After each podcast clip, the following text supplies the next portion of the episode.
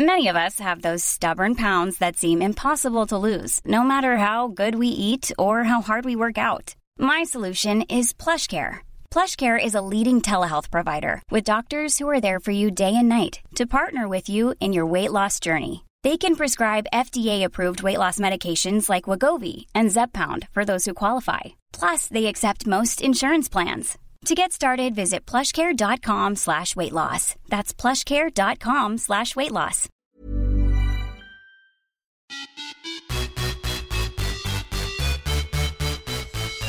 Ja, det är en ny vecka och vi släpper ett nytt avsnitt av podden Viss och Svärm on the run med mig Josefin Svärm och Sara Viss. Och eh, Sara, hon har varit lite krasslig här i några veckor. Eh, hur? Är du helt frisk nu Sara? Ja, alltså jag skulle säga att jag är helt frisk, men det är som så här, det är så här, det är lite, la, l, uh, lite snorig och sådär fortfarande, men absolut ingen, det känns bara som att det är så här efter, efterslänt. Ja, men vad skönt. Eller vad man ska säga. Ja. Jag mår jättebra och jag är pigg och jag tränar och jag är så. Um, sen var jag faktiskt här nu igår också på återkoppling för det här med mina stämband. det Ja, som alla poddlyssnare det. har hört vilken bekymmer det Ja. är för mig. Så det var ju kul, för jag var ju dit, men då var jag ju i eh, höggravid när jag var där och då ville de göra en återkoppling lite efter att i och med att man kan ha lite så här svullna eh, slemhinnor överlag när man är gravid och så också. Ja. Eh, men det var ju redan bättre när jag var där mot då när jag faktiskt sökte hjälp, för då var det ju jätteilla ett tag där när vi poddade och så också. Eh, men sen var det ju lite bättre när jag var där och det var antagligen för att jag inte hade jobbat och hållit klasser i och med att det kom corona och jag blev, gick på graviditetspenning och sådär. Men då kunde man ändå se de här att det fanns knotor, fast inte så, inte så stora som jag haft förut då när jag opererade, utan, men att det fanns en tendens till det.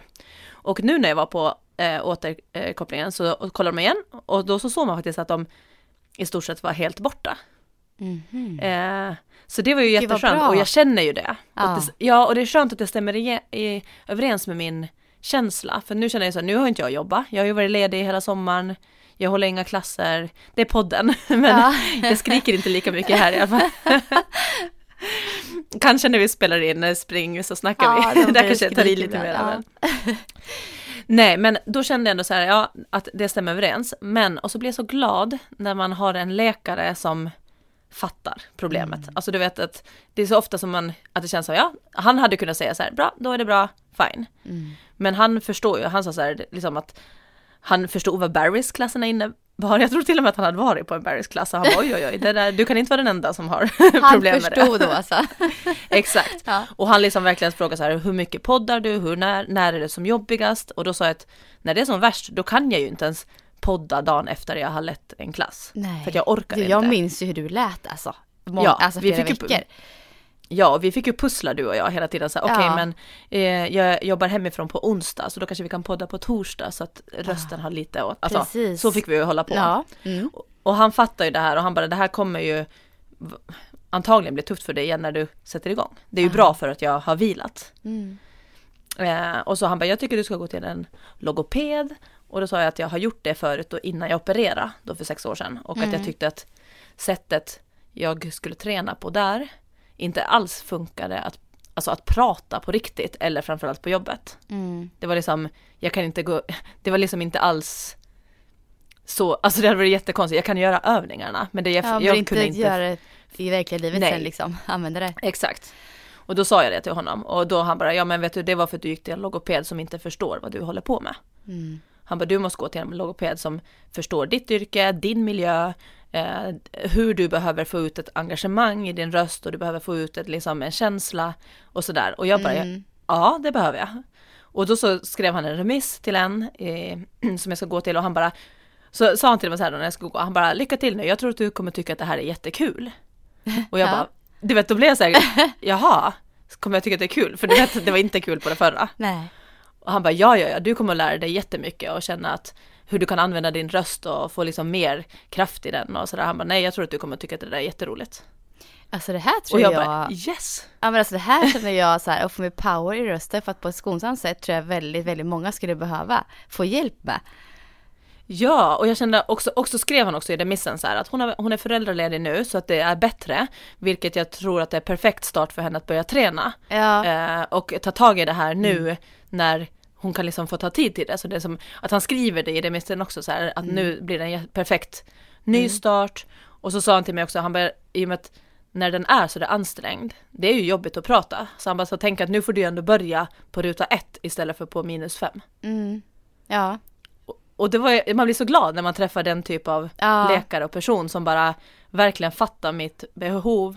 För att han visste ju också att, för jag hade sagt så här, jag vet inte om jag kan fortsätta typ att ha klasser på Barry's om det, Mm. alltså, och, och jag vill ju inte sluta av den anledningen. Nej. Och han bara, nej det ska du ju inte behöva göra. Vad skönt då blir man så glad. ändå. Ja men alltså han fick ju dig att känna dig positiv och få någon slags framtidstro. Det här kommer bli bra. Alltså han fick ju med den känslan hos dig. Det är jättevärdefullt verkligen. som läkare. Jag var liksom glad och pepp och tänkte så här, oh, nu ska jag kontakta läkaren direkt och boka in. Alltså förstår du? Ah, så, så brukar man ju inte, så hade jag inte haft om han bara sa så här, du ska gå till en logoped. Då jag bara, Nej. ja ja, nu ska vi göra den här eh, raddan igen liksom. Ja, Så hade jag tänkt. gud vad bra Sara. Det här kommer säkert bli Ja. jättebra.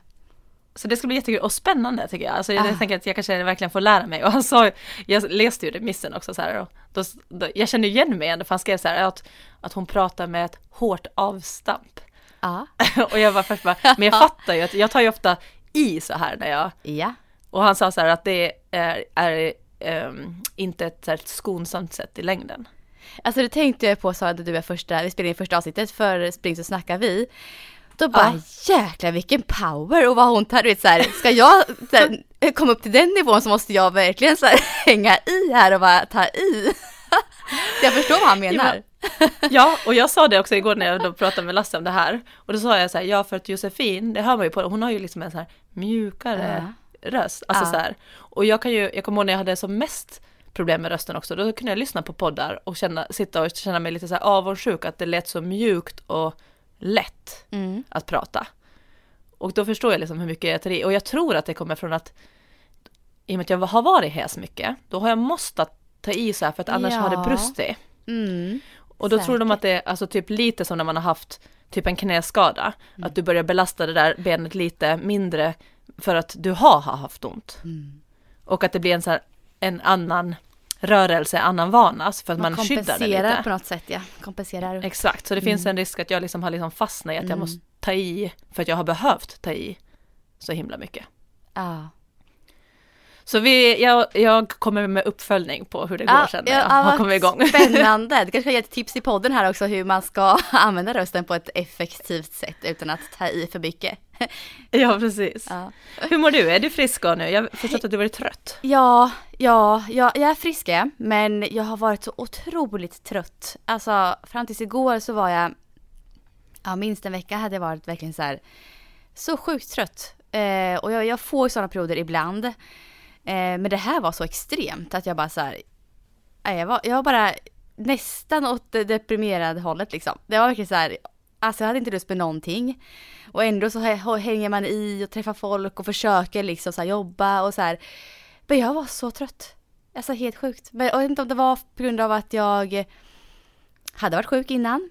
Eh, eller att det har med hypotyreosen att göra. Eller att vi har haft så mycket jobb nu. Eller en mix av allting kanske. Men jag har haft en så här jätte, jätte trött vecka, verkligen. Mm, men nu är jag tillbaka igen. Så nu har jag energi igen. Där tycker jag så här. Jag tänkte, på, Ja, vad sa du?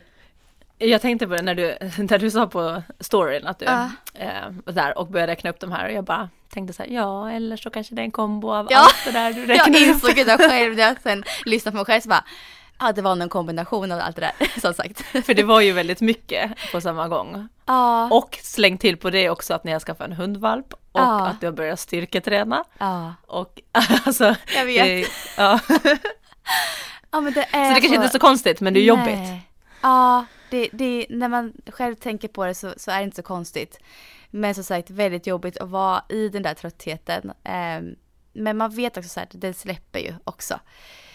Eh, Efter ett tag och det gjorde det nu. Eh, Så nu är jag tillbaka på banan igen kan man säga. Jag är fortfarande väldigt trött i kroppen av träning men det kan jag komma, komma tillbaka till eh, längre fram här i podden idag.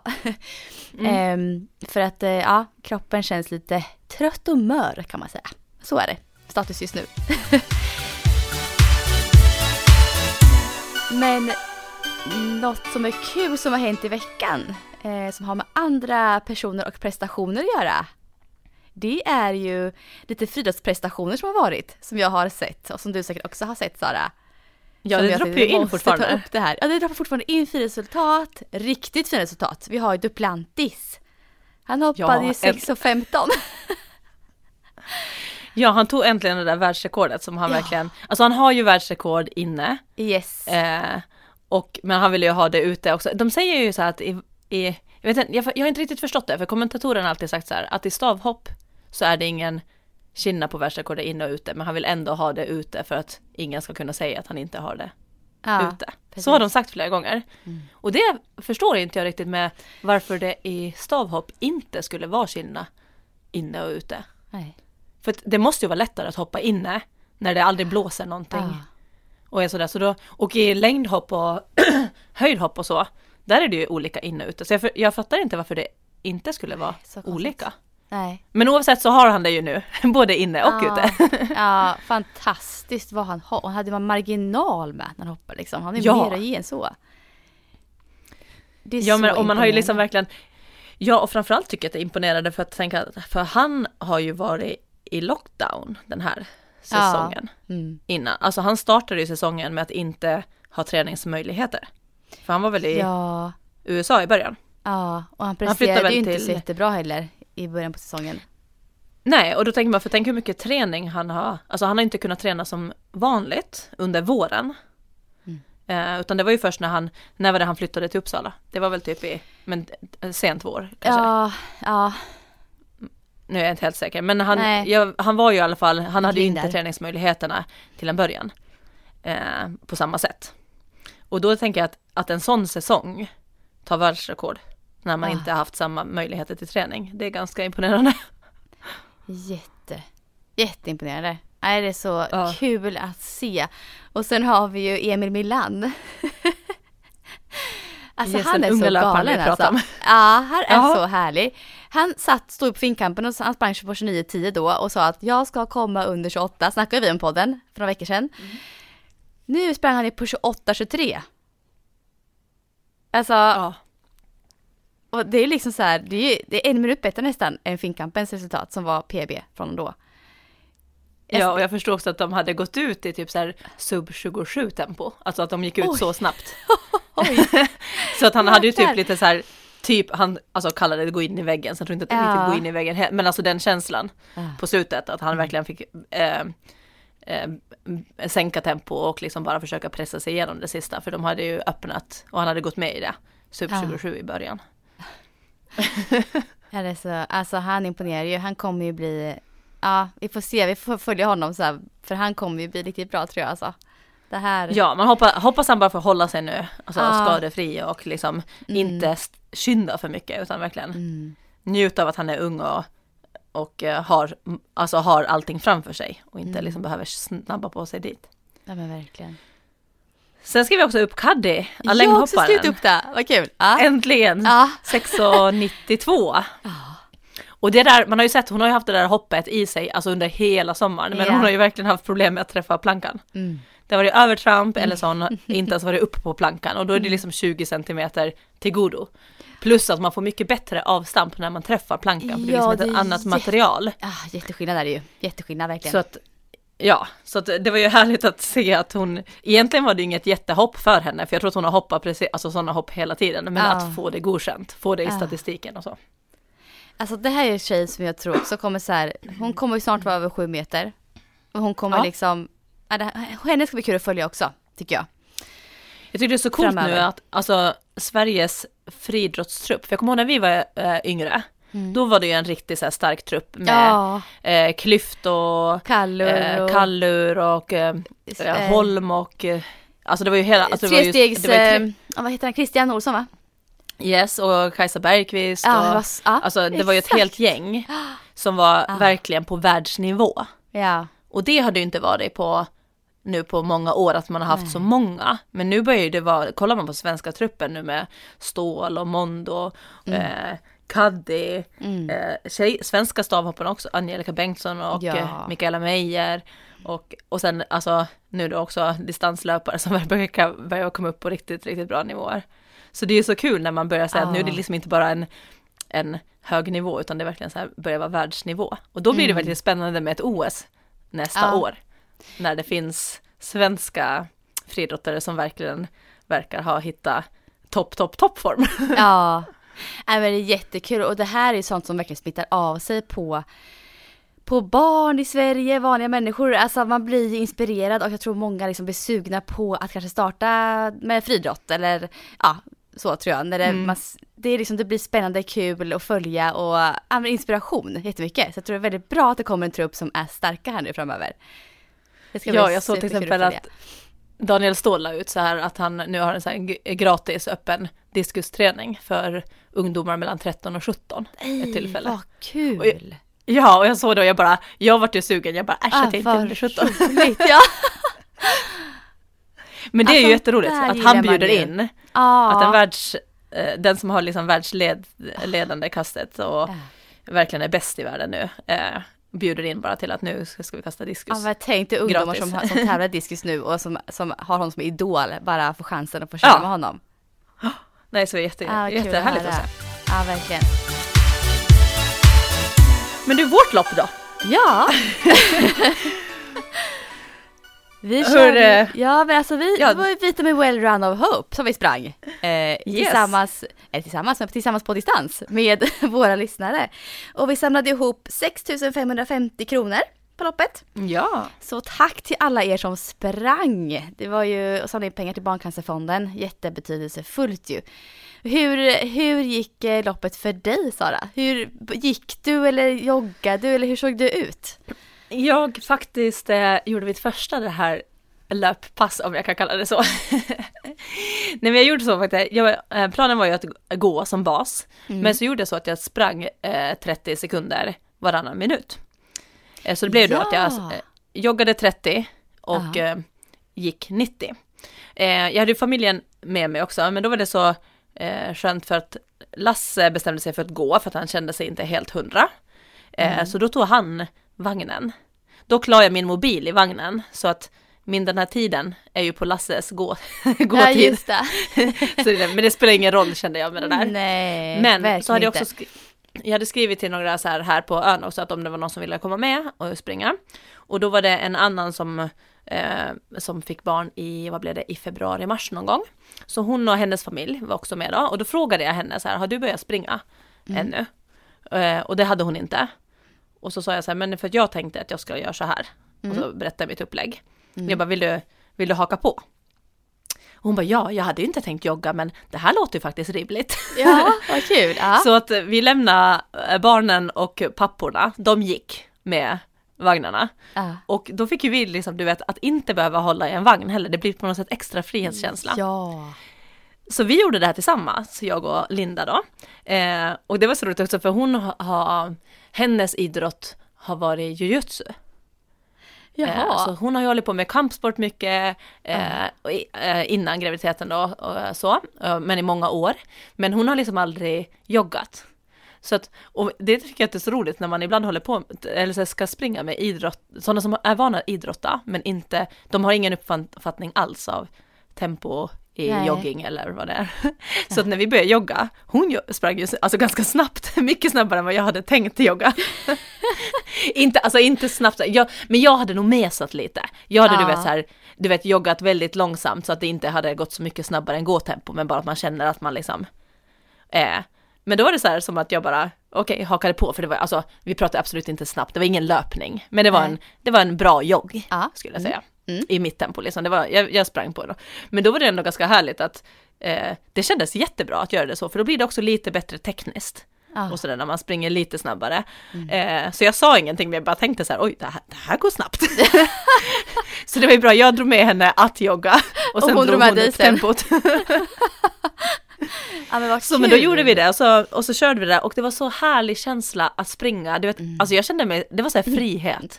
Ja. Och, bara få, och sen också när det är 30 sekunder i taget, man, man, eller jag åtminstone, jag tror inte att det är så många man hinner bli så trötta på det. Nej. Eh, även om man gör det ganska ofta upprepande, men det var som att det handlar ju aldrig om en trötthet. Eh, och det, kroppen kändes jättebra, det var ingen tyngdkänsla, inget, så här, inget konstigt, utan det var, kändes, alltså det kändes bara härligt. Så det var verkligen känslan att jag skulle vilja springa mer, men vi bara, nej men nu, det var ju första passet för oss båda, så vi höll det är oss till planen. så det ska kännas, att man vill Ja. köra igen i det här läget. Så nej, så jag hade en jättehärlig upplevelse på, eh, på det. Så vi körde så tills vi kom då till fem kilometer. Och sen Ja. fick vi vänta in eh, papporna och barnen för de hade lite distans kvar då. Ja. Vad härligt! så det var jätteroligt. Ja. Ja, det var jättemysigt. Vad Hur gick det? Du var ute med, med Bella på cykel. Ja, jag var ute med min dotter på cykel. Hon ville hänga på, så tänkte jag men då får hon hänga på på cykel. Eh, och jag tänkte så här, ja men jag hade ju en så himla trött dag. Det här var den veckan jag var som tröttast och bara jag Mm. kommer inte orka ta ett steg idag kände jag innan jag skulle springa. Jag var så trött, jag bara nej men jag ska springa. Ganska lugnt tänkte jag först. Ehm, men så när det började närma sig start så bara, jag, nu, nu känner jag mig pigg, nu fick jag så här, extra kick i, så här, mentalt. och Mm. Bella cyklade iväg fort som tusan. Jag bara, men gud vad snabbt du cyklar. Hon var jätteglad och skrattade. Jag sprang efter jättefort i början liksom. Men shit, det kommer ju aldrig gå. Ehm, men så höll vi ett ganska jämnt tempo hela vägen. Eh, ganska snabbt. Det var verkligen snabbare än snabbdistans för mig. Eh, Ja. jag inte har sprungit på jättelänge, det tempot eh, riktigt. Men så var det någon liten backe, fick jag pusha på henne på ryggen, så var extra trött då, så körde vi vidare, hon stannade och trillade, trillade lite någon gång, fick vi stanna till och det var lite avbrott så här på vägen. Eh, men så tog vi fart, så här, farten igen, så kör vi snabbt igen och du vet så här, eh, det var eh, kul. Och det vart så här, vi bara körde på känsla och hon var med och det fick bli som det blev. Eh, och så gick det ändå för att vi på bra liksom. så det var Ja, kul. men alltså, jag, gick in, jag gick in och kollade resultaten, inte för att jag, ja, det var, tanken var inte att jag skulle kolla resultat, Nej, utan det var mer bara för nej. att kolla att, att, hade, att vi var med i, att det hade kommit upp och sådär. Ja. Då skulle kolla. Ja. Men då såg jag ju ditt resultat. Ja. Och tänkte så här, jäklar vad du, vad du sprang snabbt. Ja, alltså vi kan ju säga att jag sprang på 21 minuter drygt. Eh, och det är ju inte mitt personbästa. Det är det ju inte. Jag har Vad har du för 19 personbästa? 19 och 30, är det 30? Nej, 1929 tror jag att jag har. Okej, men det här var typ en och en halv minut efter bara. Ja, exakt. Så det är ju det är väldigt långt egentligen ifrån mitt personbästa på 5 kilometer, är det ju faktiskt. Men, och det var ju som det var nu och jag sprang med min dotter och jag fick stanna lite, hjälpa henne lite och med avbrotten som var och med min trötta dag som jag hade så kände jag ändå så här att fan det här var ju ändå bra med tanke på allt det. Verkligen. Ja. Så att eh, jag, hade, jag har ju mycket mer att ge än så nu. Absolut, en minut till jag ju nu idag liksom, nästan känner jag. Så att, eh, ja men det var det jag tänkte att, jag tyckte ändå att det var snabbt med tanke på att du, ja, alltså, ja, du, du har ju kanske men knappt 20 sekunder ehm, högre, eller vad säger man, lägre. Alltså nu sprang du 20 sekunder långsammare per kilometer än ditt pers ungefär. ja. Knappt det. Men då tänker jag också det, att du gjorde det-. Och då tänker jag att du gjorde det också på en vecka där du var jättetrött och sliten, där Ja. du också har kört styrketräning, där du puff, Ja. puffar henne på ryggen. Så Ja, i mina öron är ju det där liksom ett riktigt, riktigt bra. Ja. Alltså det jag, jag tänker att det är, ganska, är inte jättelångt ifrån dina bästa tider. Nej jag vet, hade jag, och så hade jag verkligen en dålig dag också. Alltså jag var ju så trött den här veckan och benen var ju som stockar egentligen när jag började springa. Så att det här, med tanke på det så var ju, så är jag, jag är ju typ nästan alltså där jag varit, känner jag. Så. Ja, för det känns som att det var mer känslan, Mm. inte tiden som var, var sämre, utan det var kanske känslan som var sämre. Ja, ja, det tror jag. Så att ja, vi tryckte ju på. Det var kul att springa på lite. Eh, och det, efter det här loppet här nu så fick jag lite ny energi. Den dagen så vände ju min energinivå, kan jag säga, efter det här. Ja. Eh, och jag tränade vidare, det kommer jag komma in på också sen, men jag kom, tränade vidare lite också eh, samma dag, även inne i friidrottshallen. Så att ja, jag hade energi och fick flow där efteråt, kan man säga. Ja, jag Ehm, skrattar lite åt dig. Du är lite rolig. Ja men alltså jag, det här är så kul med mig för ja, det alltså jag är ju så Ibland så tänker jag nästan att jag är lite mano. Nej inte så, inte, inte, jag ska inte överdriva nu. Men alltså ibland, jag har sådana dagar då jag är så här, jag är pigg och då går jag all in liksom.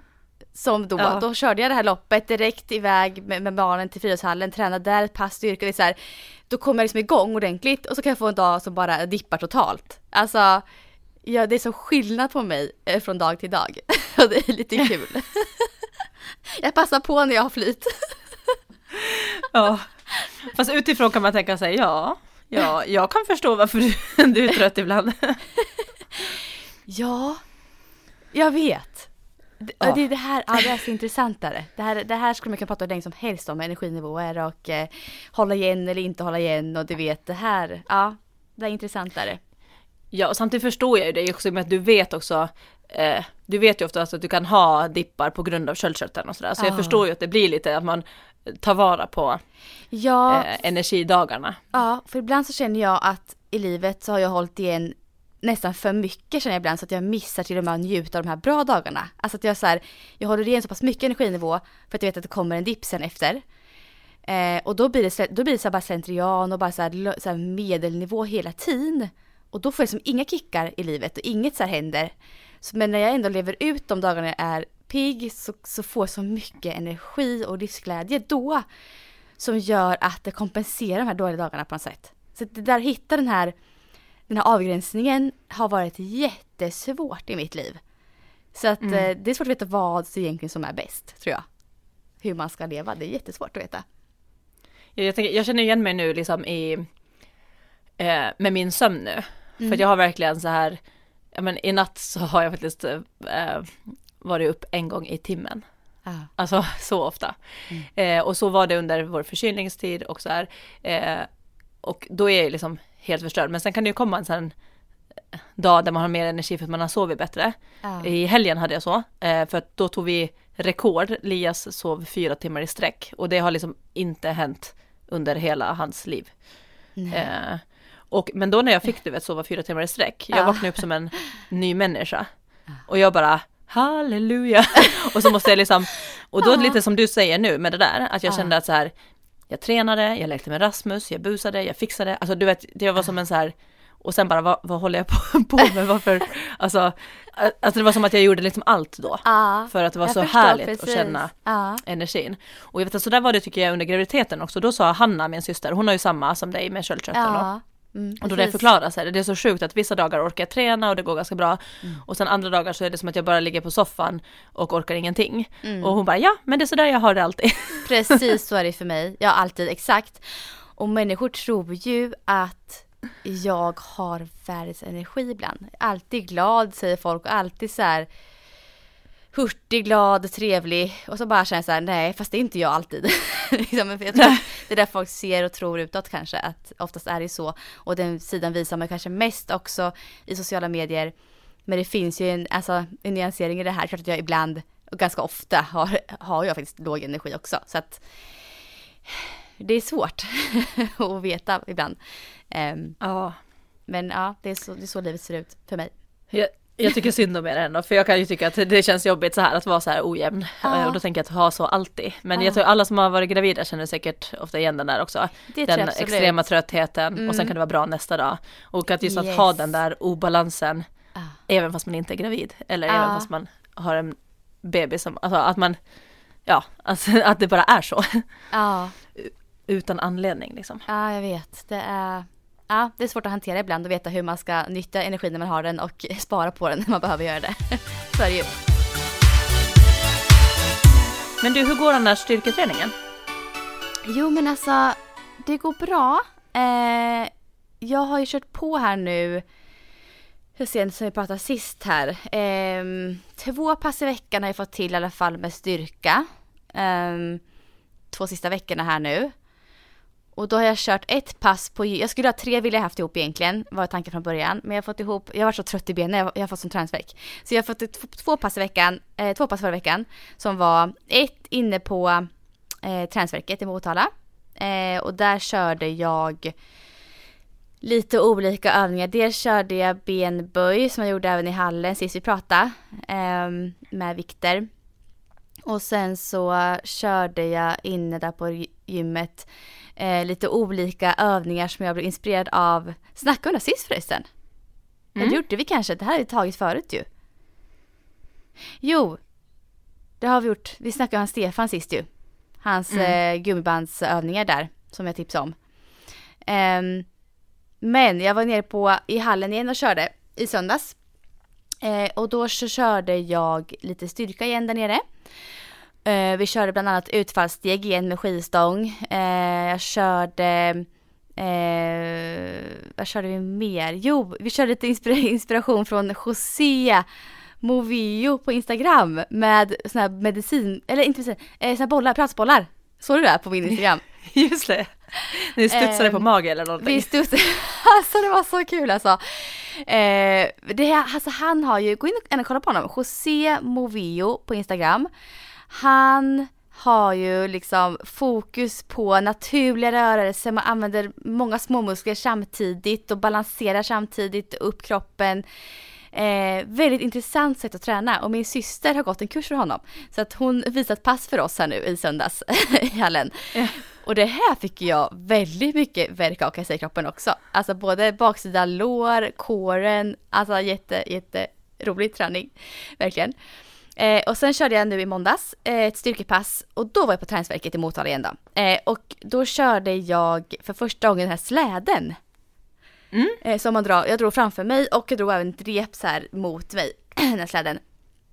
Ehm, och det var ju jättebra träning. Jag har aldrig provat Ja. förut. Men shit alltså mina lår av de dragningarna. Det var Ja, verkligen och så här- pulsen brukar också gå upp ganska mycket. Ja, när jag drog den fram, pushade mig framåt så. Och då sprang, halvsprang jag lite liksom så mycket jag kunde. Och där, pulsen kom ju upp rätt så högt där alltså. Så det var jättejobbigt. Ehm, och sen så har jag kört eh, benböj. Eh, tunga benböj eh, för mig igen. Eh, och då körde jag 2 gånger 10 stycken på 50 kilo. Och 50 kilo hade jag förra veckan också. Mm. Sa jag i podden. Och sen så körde, kände jag att det här, är- jag skulle kunna gå upp och köra tyngre. Så jag testade 60 kilo. Då körde jag 2 gånger 10 på 60 kilo. Och sen så körde jag fyra stycken på 70 kilo. Fyra Eh, reps på 70. Fyra reps. Ja, precis. Ehm, men då hade jag faktiskt, jag hade, för jag såg Elin Kjos körde, jag är ju så ovan med styrketräning så jag kollar på alla andras konton hela tiden. Så Elin Kjos fick inspirera mig den här gången. För hon kör ju ofta benböj och då har hon som sätter sig på en bänk bakom och sen går upp. Yes, boxböj kallas. Boxböj, tack. Ja. och det kände jag var en väldigt stor hjälp här. Ehm, jag gissar på att det är lättare att ha en sån bänk än inte. Eh, ja, men då brukar man också samtidigt som du gjorde också kunna ta mer istället. Exakt, för jag kände nu kan jag det här, då vågade jag lasta på mer. För hade jag det som en säkerhet, då kan jag sätta mig om jag skulle, inte skulle komma upp igen liksom. Men jag kände verkligen hur kontakten på baksida lår nästan blev ännu mer av det. Att jag liksom fick mellanlanda där och sen trycka upp. Jag fick så himla fin kontakt med sätet och baksida låren, kände jag. Av att göra så. Jag vet inte om det ja, man brukar ofta man brukar ofta coacha den också att du ska ha lite mera höftfällning när du gör den så att, du så att rumpan går lite längre bak. Ja, Eh, när man, och det blir nästan automatiskt så för du söker kanske bänken lite mera. precis. Ja, ja. Eh, men då gäller det att fälla fram överkroppen också så att man inte går ner i en svank. Liksom, utan Ja, men bara bak med rumpan det. och så. Mm. Och då blir det också just mer, som du säger, mer baksida lår, mer rumpa. Eh, just när man kommer mer i en, en höftfällning. Så det blir lite som en, nästan lite som en blandning mellan eh, marklyft och eh, eh, knäböj i rörelsen. Att rumpan lite längre bak och så. Verkligen! Där beskrev du det väldigt bra, för det, så precis så kände jag med den när jag använde bänken bakom. Så det känner jag kommer jag nog fortsätta göra med eh, framöver här en del. Och jag känner verkligen hur... Nu fick jag ingen träningsvärk däremot efter det här passet. Nej. Och där fick jag ju veckan innan, fick jag ju sån otrolig träningsvärk i benen. Alltså jag kunde typ inte gå och sitta. Alltså det var verkligen så, så sjukt. Men nu efter i måndags, nu är det onsdag, så nu borde jag ha så värst träningsvärk. Men jag känner ingen träningsvärk alls ifrån den, det här passet. Mm. Däremot, löpningen. Om vi kommer in på den. Yes. Alltså jag har varit så tung. Först var jag tung när jag hade trött vecka. Då var jag så här, det förstår jag varför. Jag var trött och sliten liksom. Eh, jag fick till och med gå på två av mina pass den veckan. Alltså jag var så trött i benen. Och, det, och jag brukar aldrig behöva gå på pass där jag jogg, alltså tempopass. Det här var ett joggtempopass. Jag går ut och joggar långsamt en kort sträcka. Och jag fick gå typ hela, alltså flera gånger under passet. Jag bara, det här är inte normalt. Så det var den veckan. Men sen den här veckan ehm, och några dagar, tillbaka så har jag också varit otroligt alltså, trött i benen och tung i benen. Och det måste ju vara av styrkan som jag har kört. Just den tunga benstyrkan som jag inte har kört förut. För det har varit så här, alltså, jag sprang igår ett pass på 9 kilometer. Och kände jag fick kämpa. Jag fick stanna en gång också faktiskt. Jag stannade faktiskt även nu med. Och jag brukar ju inte stanna på mina pass, men jag fick stanna även igår. På grund av att jag kände att benen var som stockar i känslan. Vad är det här Sara? Det är inget konstigt alls. Nej. Men hur upplever du det? Blir du, tycker du att det blir jobbigt eller stressande eller vad, vad Nej, känner du när det händer? Men egentligen, alltså, jag förstår ju att det hänger ihop med, kanske att jag har haft en lite halvdålig period nu, alltså överhuvudtaget så. Eh, men också att jag har kört lite tung benstyrka som jag inte är van vid. Och det är klart att kroppen blir ju, benen blir ju trötta och möra av den träningen, det förstår jag absolut.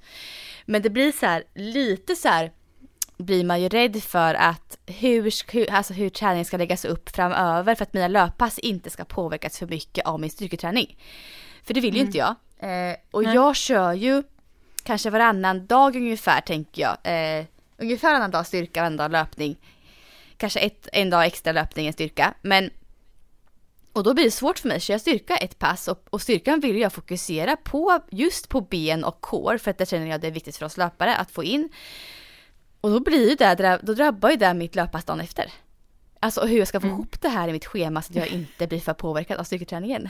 Det är jag lite så här rädd för nu. Men hur ska det här gå?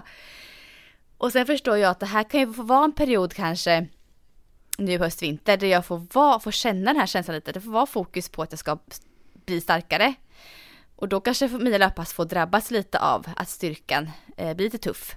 Och så tänker jag att jag kommer släppa upp sen naturligt till våren. Att då, då kommer det bli mer att jag kommer släppa på den tunga styrkan och då kanske köra mindre tyngd, kanske mer hopp och sånt och mer liksom som är nära löpningen och springa mer. Så jag tänker att det kanske naturligt kommer bli bra. Men just nu är man så här, men gud mina löppass är ju så dåliga just nu.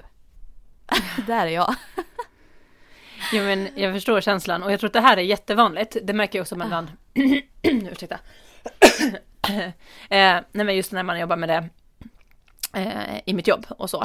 Eh, och det är ju just att många, många löpare är ju verkligen lite rädda för styrketräning och ogillar det kanske till och med. Just för, just för det här du beskriver, att det tar ju deras löpning, det tar lite bort deras härliga känsla från den, man känner Ja. sig tung, eh, och som du säger, tröttare i benen, stummare, att det, det känns, det ger inte en eh, härlig känsla eller den effekt man tänker att styrketräningen ska göra.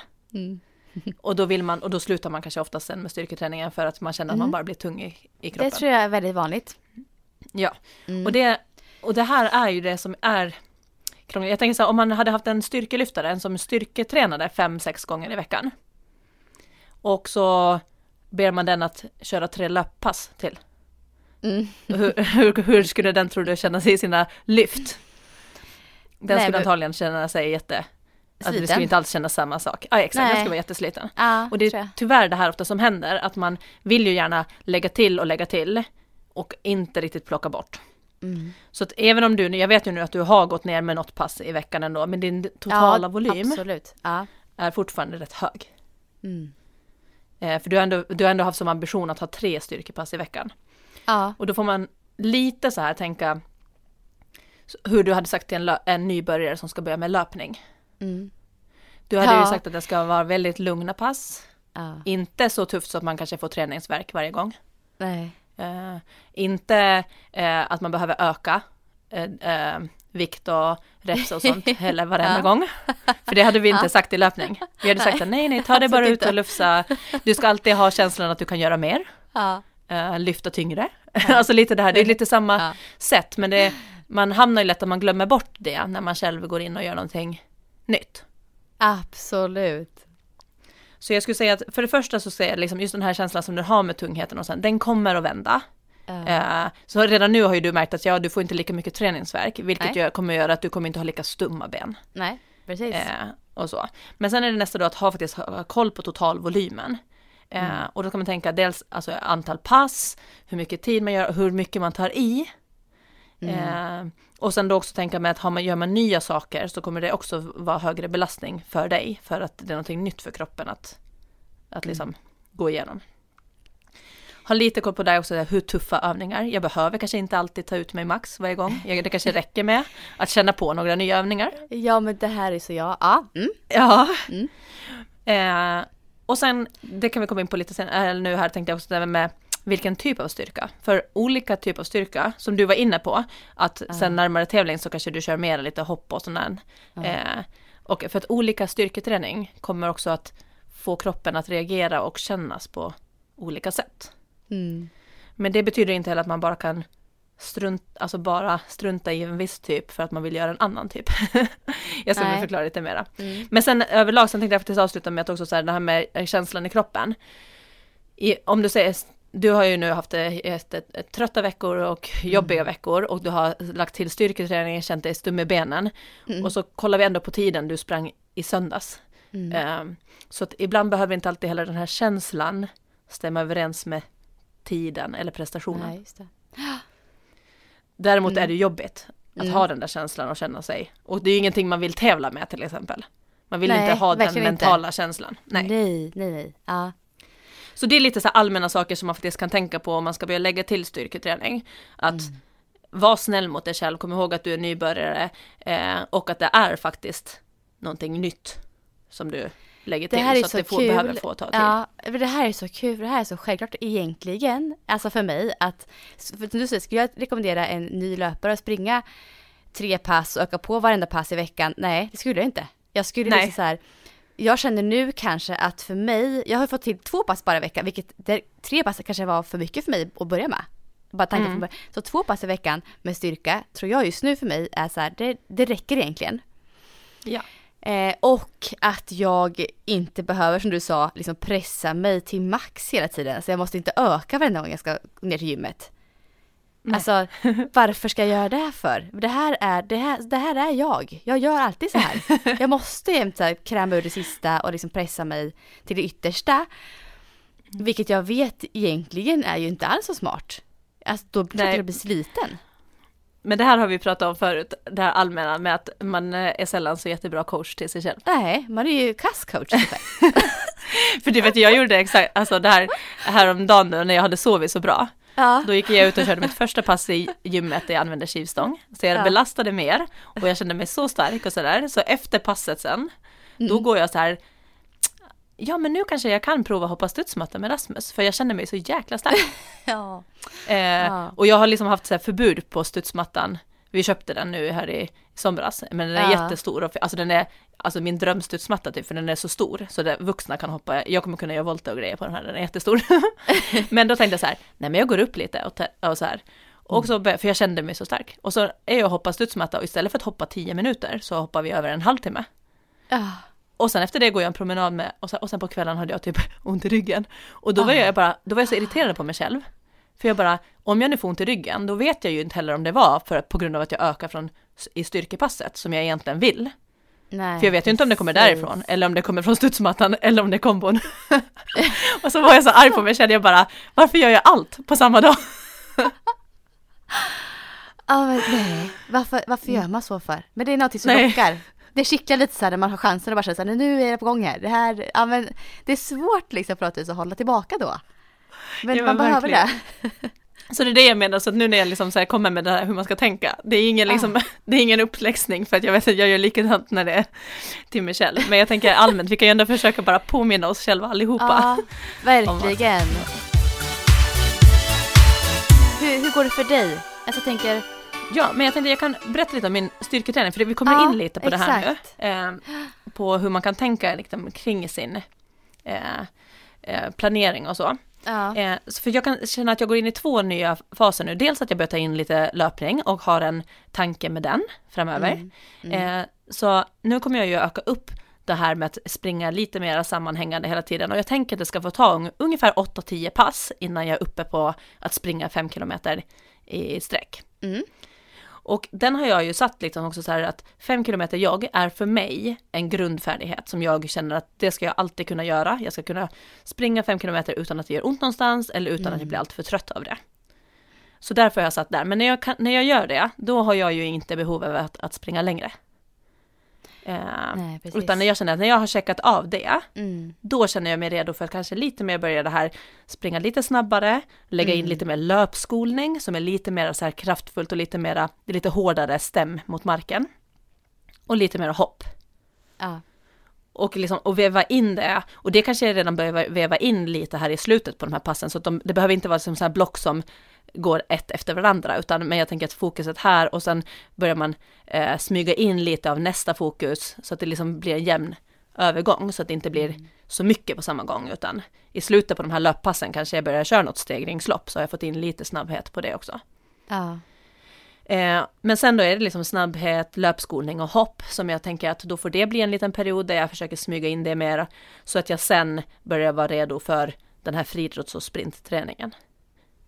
Så att det är min plan nu då i mm. löpningen. Så, eh, och i styrkan har jag då försökt nu lägga upp lite, lite liknande. Och det är det här jag menar med styrketräning, att det finns olika sätt. Det finns ju de här många reps, det finns eh, explosiva övningar, det finns jättetunga övningar. Och där är det lite att man behöver ju lite veta var man ska börja. Ja. Och, och hur man ska tänka. Och här, jag har ju pratat mycket om det här att jag vill först känna mig stark och stabil. Och sen vill jag bli liksom mer maxstark och mer, sen mer snabb och spänstig. Eh, och det är liksom eh, för att för att kunna göra de här, bli snabb och stark, så behöver jag ha en viss grund. Mm. Så den styrketräningen jag går in i nu, den kommer inte att göra mig snabbare och den kommer inte att göra mig mer explosiv, även om det är det jag vill bli.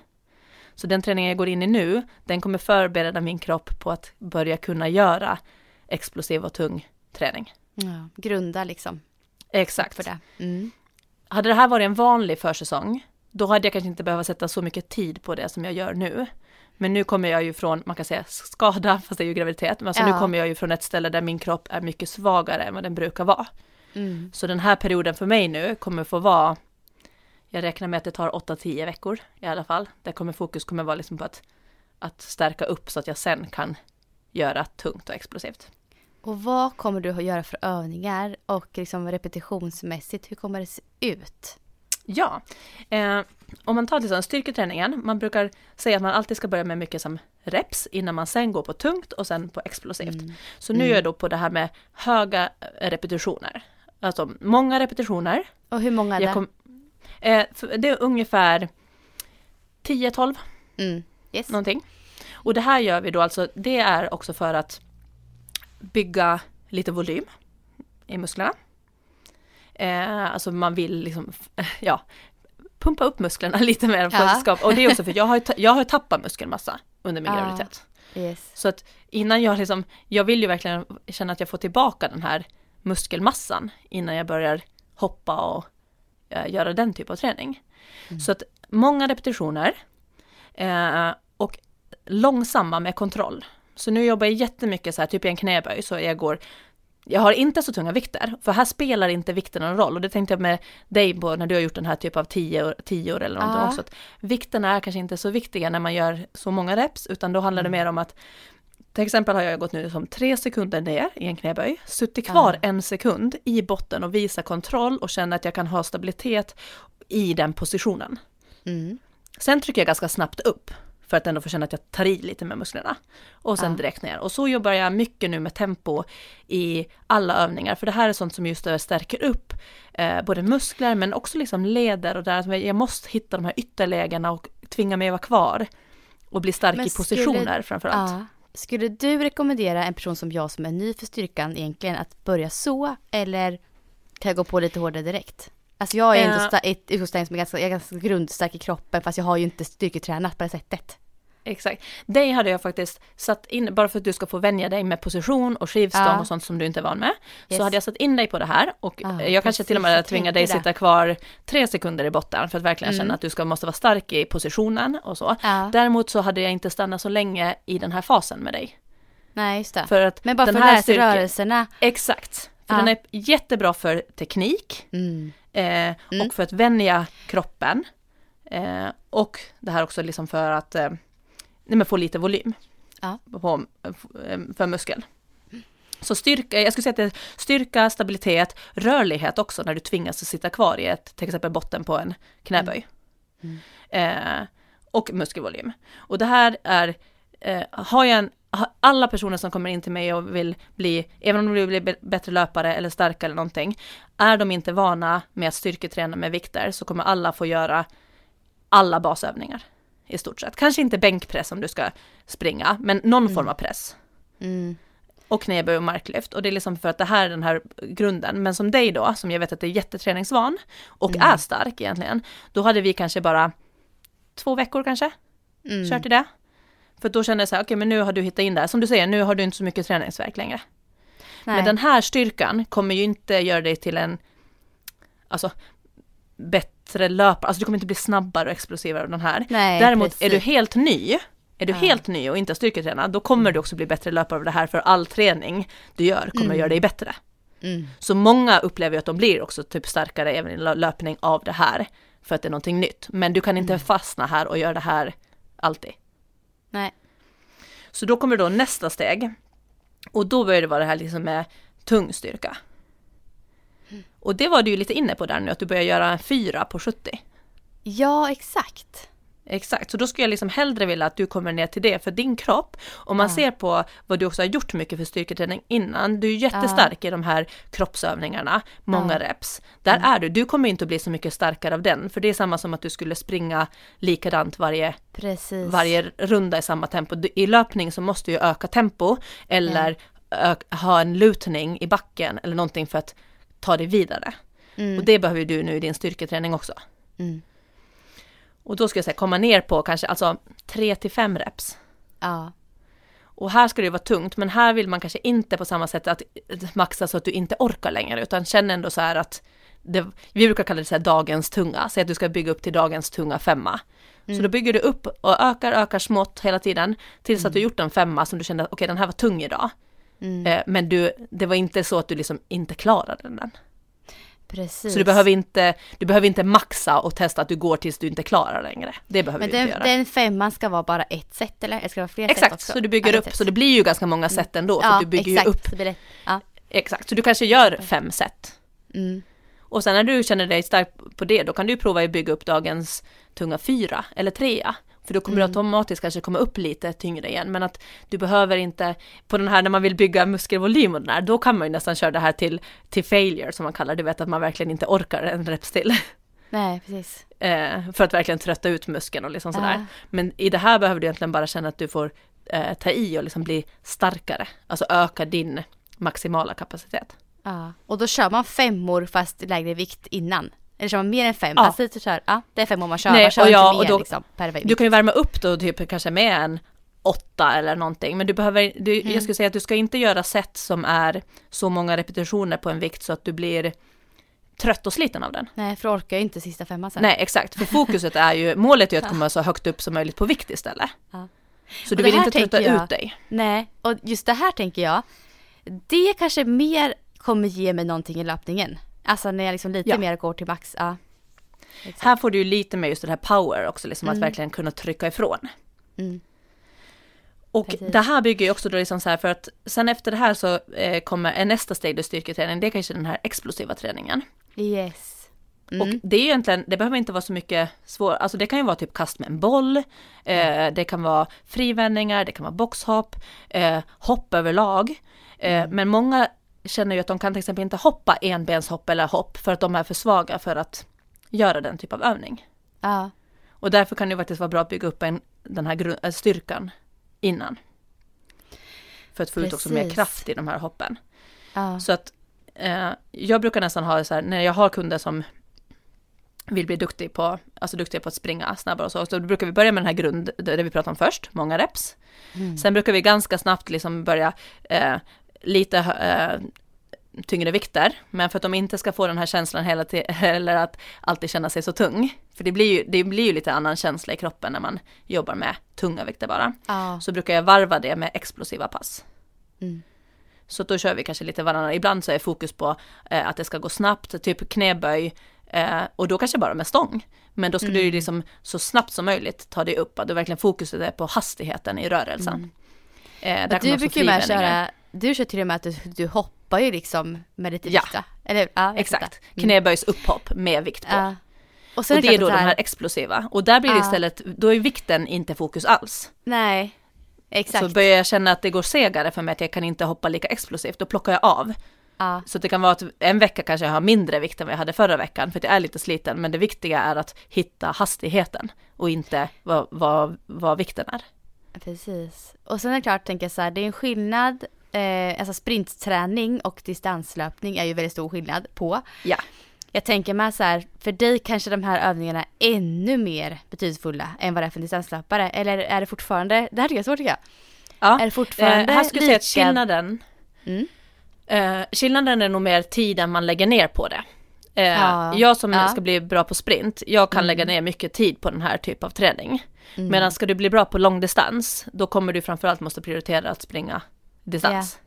Så det handlar egentligen Ja, mer om hur precis. mycket tid har du att sätta på styrketräningen. Mm. Och du, Mm. du kommer inte att behöva prioritera så mycket tid på styrketräning för att bli bra. För att eh, om du redan har en bra grundstyrka, Mm. säg att du eh, knäböjer 90 kilo, då Mm. tror jag inte att du kommer bli så mycket snabbare på maraton av att knäböja 100.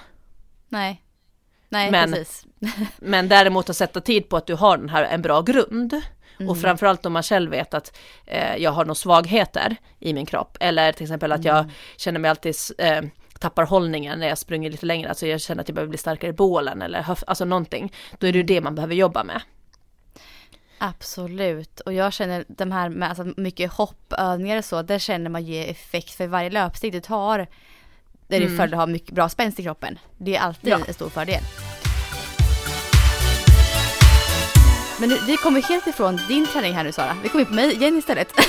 Ja, nej men jag tänker att det, det passar att förklara när man Ja, jämför bra. oss lite så här. alltså, jag kände så här, jag körde över dig och bara, nej men tar vi Ja, över. nej nej nej. Tar vi över. För det, det var ju egentligen det här, för jag är ju nu då i samma, det här lite som du, nu kommer jag jobba ganska många veckor i och med att Alltså mycket mer veckor än vad jag skulle göra i en vanlig för, försäsong. Ja. Eh, så kommer jag jobba med de här eh, många reps, sega rörelser, hålla statiskt. Och, Ja. där. och det är som sagt, jag kommer inte att bli snabbare, jag kommer inte bli explosivare, men jag kommer bli starkare, stabilare och klara av att sen efter de här när jag ska börja bygga upp en tung så kommer min kropp att klara av det mycket bättre. För att den Ja. har fått tillbaks lite volym, den är, är stark i positionerna och så, och då kommer det vara lättare att jobba, även om jag skulle vilja direkt börja köra övningar för styrka och snabbhet, så kommer Mm. det inte att funka för mig. Det kommer ta stopp Nej. liksom.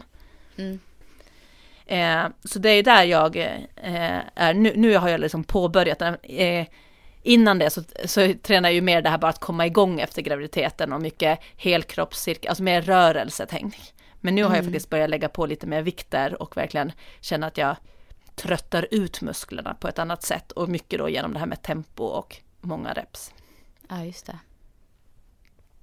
Eh, men överlag så tänker jag så här, man, man pratar inom träningslära så pratar man mycket om så här krav och kapacitet. Eh, och det är liksom att man må, behöver lite se så här, vem är jag och vad har jag för mål? Mm. Eh, vad krävs för det här målet? Till exempel jag ska springa eh, halvmaraton under två minuter, eh, två timmar. Mm. Eh, och då vet man så här, ja man kan rätt, räkna ut vilket snitttempo jag behöver, jag behöver kunna orka hålla på i två, två timmar, jag kanske har haft lite, lite problem med ett knä, så jag kanske behöver stärka upp mig lite, så man bara faktiskt fundera, vad behöver jag? Eh, vad, vad vill jag bli bra på? Liksom att ska jag inte springa 100 meter, nej men då kanske jag inte behöver bli så stark som jag behöver när jag ska ha den kraften. Eh, och sen då, var, var är jag idag? Vad, eh, behöver jag bli eh, starkare, snabbare? Fundera, vad är det jag behöver träna på?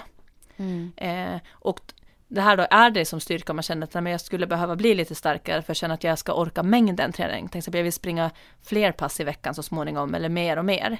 Då kanske jag också behöver bygga upp en starkare grund. Och då göra det nu under hösten exempelvis då. För då, för då har man kanske lite tid chansen. att fokusera. Ja. Mm. Och, men då måste man kanske också våga plocka bort lite annat under tiden. Eh, och eh, nej men, och Ja, det är ge det som det blir. Då får vi backa kanske lite ner i löpningen, ta bort ett pass i veckan eller två. Alltså man kanske måste våga ta bort lite löpning. Exakt. Ja. Men absolut fortsätta springa om det är det man vill Mm. bli bra på. Man ska ju inte ta bort, eh, ta bort det som man faktiskt vill bli bra på. Och sen är det också ju högre nivå man är på, Mm. ju mer specifik behöver styrketräningen och all typ av eh, träning bli. Men de flesta, som jag också tror lyssnar på vår podd, är ju mer en bredd på motionärer och då blir man oftast bättre specifikt också genom att stärka upp sin grund. Ja, och på något sätt så tror jag att många som lyssnar på oss har väl som mål att liksom leva ett hälsosamt liv och må bra. Alltså vara stark i kroppen. Jag tror att det är också en grej som, så känner jag i alla fall. Mm. Jag kommer aldrig bli någon elitlöpare, jag satsar inte på det heller liksom. Men för mig så spelar det ju större roll att jag känner mig stark och mår bra i kroppen. Och då blir styrkan också motiverande att få in i träningen. Av den anledningen. Så det är ja, inte precis. bara för att jag ska bli lite snabbare löpare egentligen. Det är också för att jag faktiskt vill må bra. Som jag kör. Mm. Och det har man ju sett styrketräning har ju, en, alltså, har ju eh, på studier visat ha en effekt på hälsa, men också mm. just på, på snabbhet, acceleration, hopp och spänst. Det här är ju mycket då till sprinten ju. Alltså ja. snabbhet, acceleration, mm. hopp och spänst. Ja, Men man har ju också sett att den har en eh, eh, prestationsökande effekt på uthållighet. Ja. Det vet man inte exakt om det liksom är löpekonomin eller alltså vad det är det är, men man har ju ändå sett att det har blivit en förbättring. Mm. Eh, och sen mycket just det för andra idrottare som har riktningsförändringar, power, skadeförebyggande, balans. Mm. Så det, den har ju det bevisad där, effekt. Ja, för att kunna hålla på, alltså tror jag också, för att liksom inte bli skadad och så, så tror jag verkligen att det är bra att få in styrkan. Det blir mer kontinuitet i träningen. Du slipper ha skadeperioder som är långa och tråkiga kanske också. Det, gör ju, det är en faktor tror jag som gör att man håller längre och att man kan prestera bättre också. Att få Exakt. kontinuitet i träningen. Och vi brukar ju försöka pusha till att våga tänka lite så på långsiktiga mål. Och tänker man sig mm. då, var vill jag vara med min löpning om fem år? Mm. Eh, vill man liksom kunna springa om fem år också? Mm. Då tror jag att det är en väldigt klok idé att blanda in just den här styrketräningen. Ja, verkligen. Men, eh, nej men så, som sagt, eh, är man ovan, jag tar en liten sån här sammanfattning här då. Mm. Eh, så i gymmet, börja med att bygga en grund. Det är alltså mer volym, fokus på teknik, högre repetitioner, eh, tempo, långsamt, stressa inte.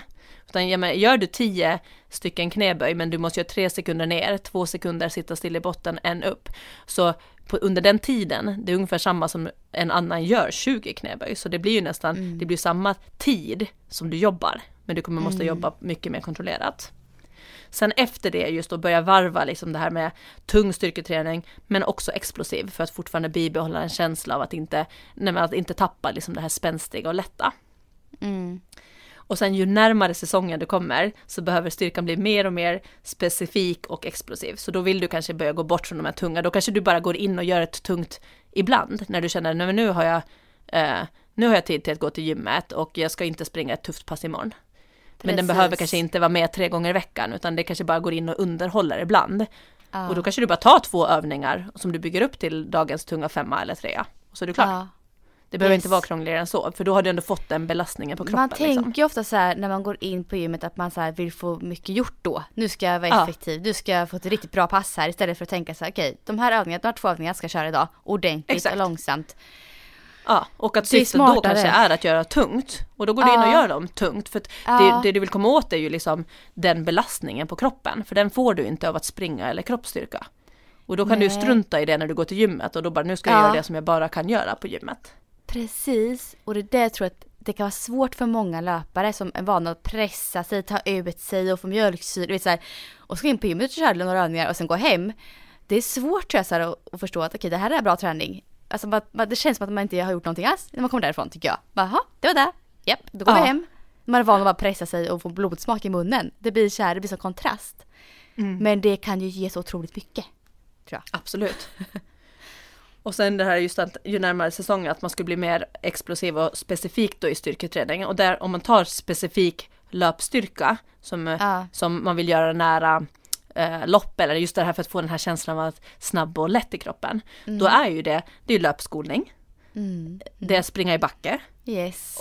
Och till exempel det här med att springa med eh, släde. Det som, nu tryckte ja. du släde men man kan ju faktiskt ja. ha en sån också runt sig, alltså runt höfterna och springa ja. med. Mm. Det är också en specifik där du verkligen får jobba med ett löpsteg i löpning men du får en extra belastning. Mm. Eh, springa i motvind kan vara en sån grej också. Mm. Mm. Eh, springa intervaller, liksom, där får du också en yttre belastning på, på något specifikt i löpningen. Mm. Så att det är där, och är man inte på gym eller sådär, man kan ju köra den här specifika löpstyrkan då också istället. Det är också ett sätt om man inte alls gymmar att ändå få en styrketräning i sin mm. löpning. Och det är det här jag menar att är du liksom elit och liksom då behöver du träna mycket, mycket löpspecifikt. Absolut. Eh, de har inte tid kanske med att göra eh, nej, bänkpress och nej, sånt deras också. Pass, deras pass får inte drabbas för mycket av gårdagens nej. styrkepass. Alltså, det får ju liksom inte stå ute om man säger. Nej, och de vill, de vill ju bli bra på att bara löpning. De, ja. Man struntar ju lite i det vi var inne på, hälsa och en allmän ja. liksom eh, mm. Alltså, det prestation bara där egentligen. Exakt, det. så det är stor mm. skillnad på om man är, jobb, är elit och är bara fokus på prestation eller om vi vill mm. hålla i längden, vi vill eh, för absolut förbättra våra tider ändå. Eh, mm. Men att det är lite mer ett helhetstänk, så man, där behöver man också lite så att man inte stirrar på hur eliten gör. Nej. Och bara gör typ av den, den typ av, men de kör typ bara den typ av styrketräning. Ja, någonting. det tror jag är en stor risk att man gör. Ja, för då ska man komma ihåg att i och med att de är på den nivån de är så har de antagligen ändå en ganska bra grund. Ja. Oavsett. Ja, ja, ja. Mm. Så är det ja. Så, att, men, eh, så det är ju då att eh, sen då liksom just hitta ut till den typ av typ av eh, specifik ja. löpstyrka då.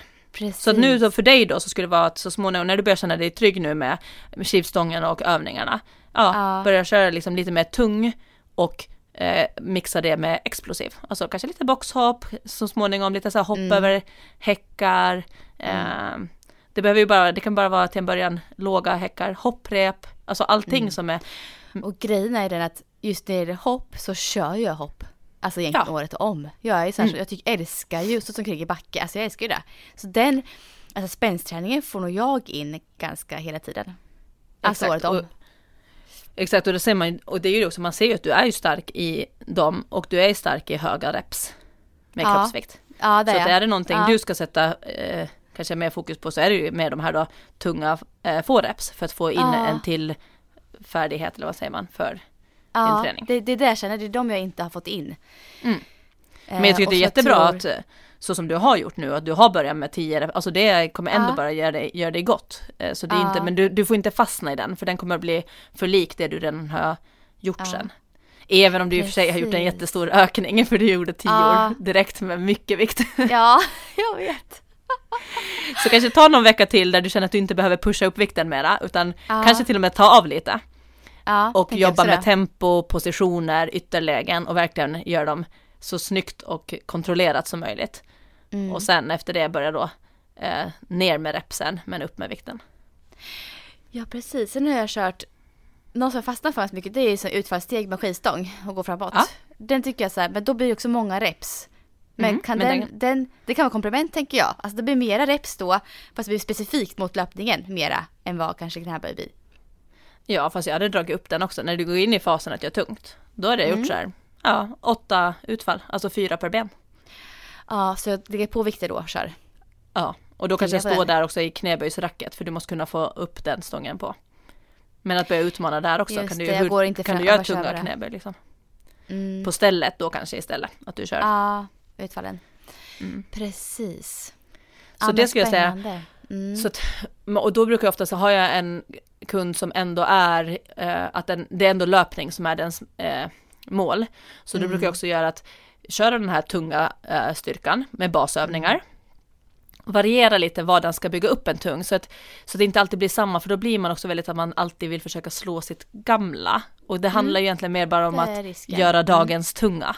Och det mm. kan ju vara olika, så jag brukar variera då lite. Ibland ska man göra en tung femma, ibland en trea, för då blir det också att man kan inte exakt jämföra vikt.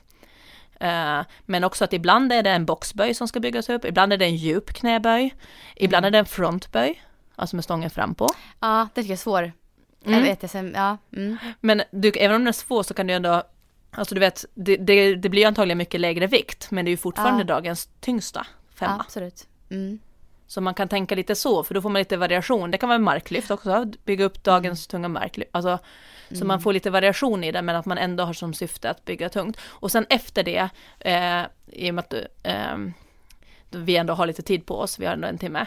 Så då mm. brukar jag sätta in efter det just den här lite löpstyrkan, alltså där vi sätter in mycket fokus på kanske enbensövningar, ja. eh, mycket de här gummibandsövningarna som du hade ja. redan sett på. Och då får på. det vara många reps. Exakt, då kan det vara många reps, ja. för då är det mer, då är det mer den här löp, lite mer den här specifika som vi får exakt. in också. Jag skulle precis komma in på det, för jag tänker att man skulle köra tung, tung, tunga styrkan i kombination med fler reps och lättare fast mer mot löpstyrka med draken och med liksom de här banden och alltså Yes, den kombinationen tror jag är bra. Absolut, så du kan absolut mm. blanda eh, mm. att få in, men det är liksom så man förstår att det finns de här olika, det finns mycket reps, det finns tungt och det finns explosivt och vi vill försöka få en mix av dem, av dem alla. Ja. Eh, men att för att slippa den här jobb, tunga känslan i kroppen eh, så mm. släpper vi lite de här höga eh, repsen och tunga ju ja. närmare vi kommer. Exakt. Ja. Ja men fasiken, vi har en plan här nu alltså för höstens träning. Känner jag. ja men jag hoppas ja. att fler också bara liksom lite eh, fundera på vad, vad man gör om man vill. Alltså, men ja. sen kan man ju göra allting också bara för att det är roligt att träna och, mm. och som sagt, ofta så går man framåt bara av att träna. Speciellt ja, om man är ny Absolut. på det. Men om man inte går fram, då kan man börja se över och då kan det vara för att man har gjort ganska liknande för länge. Mm. Och då kanske man behöver slänga in någonting av de här. Mm. Jag, jag tänker, alltså en grej som jag har märkt av med styrka, bara på korta tiden här nu, det är alltså min kontakt med sätet har mm. blivit bättre. Bara, det känns bara så på kort tid, för jag har fattat liksom, jag, jag har liksom haft en brist där, jag har inte kontakt, eller haft kontakt med höger säte på jättemånga år. Och jag märker verkligen nu hur jag liksom får kontakt där. Jättefint, bara av att ha kört liksom styrka nu i två veckor. Ja. Det tror jag kommer göra stor skillnad. För mig. Faktiskt. Och för många andra säkert som börjar köra styrka. Som just har fokus mycket säte, baksida lår. Det märker man verkligen hur viktigt det är för oss löpare att få in det. Mm. Precis, och koppla på det. Och det vet jag att ja. vissa gör ju också så att man gör några sådana aktiveringsövningar eller alltså typ någonting ja, med gummiband innan. eller ja. lite höftlyft och sånt innan ett löppass också för att mm. verkligen så här påminna om att just det, de här musklerna ska vakna till, det är de här jag också ska vara med och eh, skjuta ifrån med. Det tror jag är jättebra att göra. Så det gör vi ju mycket innan tävlingen sprint också, att jag försöker aktivera de ja. musklerna som vi verkligen behöver vara med. Så då jobbar jag lite med ett gummiband eller något annat sätt, liksom, så att jag känner att jag hittar kontakt med rumpa, mm. baksida och så. Mm. Det var spännande Sara, nu, alltså, vi hade ju lite lyssnarfrågor men vi tar kanske nästa vecka tänker jag. Ja, tänker ja jag tror det. det. Det har varit så mycket prat här, det det var intressant. Um, och det är väldigt många, tror jag, som undrar mycket över styrketräning och löpning och hur man ska få ihop det, kombinationen där. Och mm. då tror jag det här har gett väldigt mycket nu, det här samtalet. Eh, det kan ja. hjälpa många tror jag. Jag hoppas det, och just att det här känner att det är normalt om man känner sig tung och eh, inte liksom den löpform man vill. Men alltså det, ha lite tålamod för det brukar vända. Eh, mm. Och men samtidigt ha, ha koll på din totalvolym för den kommer också påverka den känslan. Så Exakt. det är de två grejerna. Mm. Mm. Jättebra. Vad händer nu då för dig idag? Eh, idag ska jag jobba, jag ska ha ett samarbete eh, som ska fotas så att eh, ja. det blir lite jobb med sånt. Eh, och sen ska jag börja förbereda för att vi ska ju åka till Åland imorgon. Det har varit mycket till och från här. Ja men för att... ska där nu, ja vad kul. Vi ska åka till Åland men oh. för de öppnar ju gränsen. Men nu har de ju tagit ett nytt beslut av att den kommer att stängas igen. Jag hörde det på nyheterna igår. Ja, men det är jag ju var... en glugg här så det är ju ändå okej okay på papper. Mm. För man har ju varit lite så här, man vill inte mm. göra motrekommendationer någonting. Men just nu är det ju faktiskt öppet. Så vi mm. faktiskt passar på att åka ja. för att jag vill träffa min mamma och pappa. Jag förstår det. Eh, så vi kommer åka, men vi kommer verkligen säga, jag kommer faktiskt inte att krama mamma och pappa, jag kommer hålla avstånd. Det är svårt att säga åt mm. Rasmus. Rasmus och ja. Elias kommer de att vilja hålla också såklart. Men ja. förhoppningsvis är det de har ju tyckt att barn inte har spridit smitta så mycket. Nej, och vi är ju friska nu också. Eh, mm. Så att jag tänker vi åker dit men vi kommer ändå, jag kommer ändå hålla liksom avstånd, vi som är vuxna. Liksom. Ja. Eh, och vi ska umgås ute och sådär så mycket som möjligt. Ja men gud vad härligt att få komma iväg till dem. Ja, så förhoppningsvis när det här släpps så är jag förhoppningsvis på Åland och förhoppningsvis ja. på söndag också springer det här Karlsro Cancer Run. Ja, eh. just det. Så det är planen. Vad härligt. Vad händer för dig nu? Um, det blir väl en del jobb idag. Um, annars i veckan, i helgen spelar min dotter fotbollsmatch. Hon håller på med det nu mycket nu. Um, så det blir en hel dag i Linköping typ. Um, ja, nej, annars är det väl ingenting. Träna på, ska vi göra som vanligt. Mm. Styrka kanske. Efter ja. det här samtalet. Dra ner på vikten lite och köra lite, grunda lite. Ja, jag ska nog backa bakbandet lite grann tror jag i alla fall och jag känner att jag behöver få in det här liksom rörelserna, eh, rörelsemönstret i lyften och lära mig dem från grunden och inte så stressa på. Backa lite. Mm. Mm. Ja, det, blir, det, här, det här var bra samtal för mig Sara kan jag säga. Kom med på Ja men bra, för jag vill verkligen peppa dig att fortsätta. Jag känner för jag tycker så. att du, ja. du gör det så bra och eh, ja. ja. Men jag förstår känslan. Men det är ingen, ja. det kommer bli bra. ja, och så ser det ut. Men då får du ha så jättebra nu med familjen. Mm. Familjen. Detsamma. Ja. Ha det bra allihopa. Vi ja, hörs. Hej då.